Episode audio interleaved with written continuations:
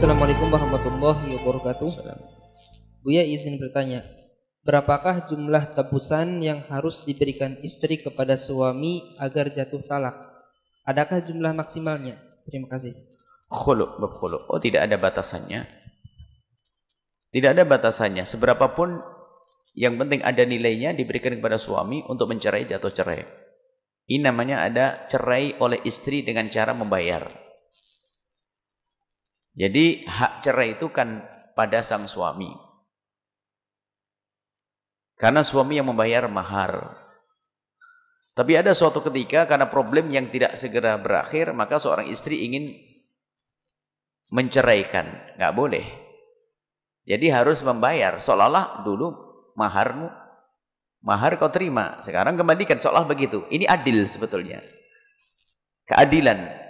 Kalau seandainya hak cerai diberikan kepada istri kacau, minta mahar mahal, besok mencerai, minta cerai, mencerai lagi, kan tidak enak.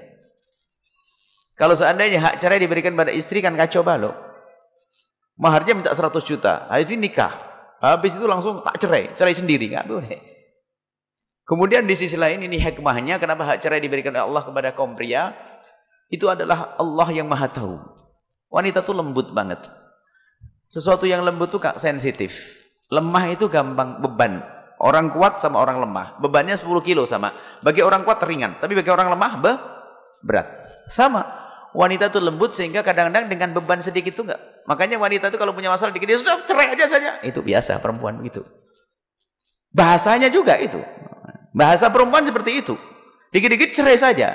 Cuman sebagai laki-laki yang bijak Anda harus paham. Kalau ada istri ngomong begitu tuh sebetulnya lafadznya kalimat, yuk cerai saja. Maknanya bukan itu. Maknanya begini. Bang, berubah dong. Masa gini terus? Gitu. Itu bahasanya. Kita harus paham bahasa perempuan itu. Berlebihan. Tapi berlebihannya tujuannya maksudnya berlebihan. Hmm, maksudnya cerai aja. Bukan, bukan itu maksudnya. Kalau Anda nurti berarti Anda bodoh. Jadi perempuan. Itu maksudnya pengen berubah, cuma kan dia pengen bahasa praktisnya apa? Bahasa singkatnya gimana sih? Nah, baru kalau dia ingin meminta cerai beneran biasanya dengan membayar. Namanya khulul itu. Berarti serius. Kalau jelesan saja maksudnya abang jangan kasar-kasar dong. Abang ngerti dong itu. Yuk buat perubahan dong. Nah, ini begitu. Jadi dengan senilai apa pun jadi senilai asalkan sang suami menyetujui berarti kan dia merelakan ya gak? dengan uang berapa kok suami mengatakan ya sudah saya terima jatuhlah perceraian itu والله أعلم بالصواب.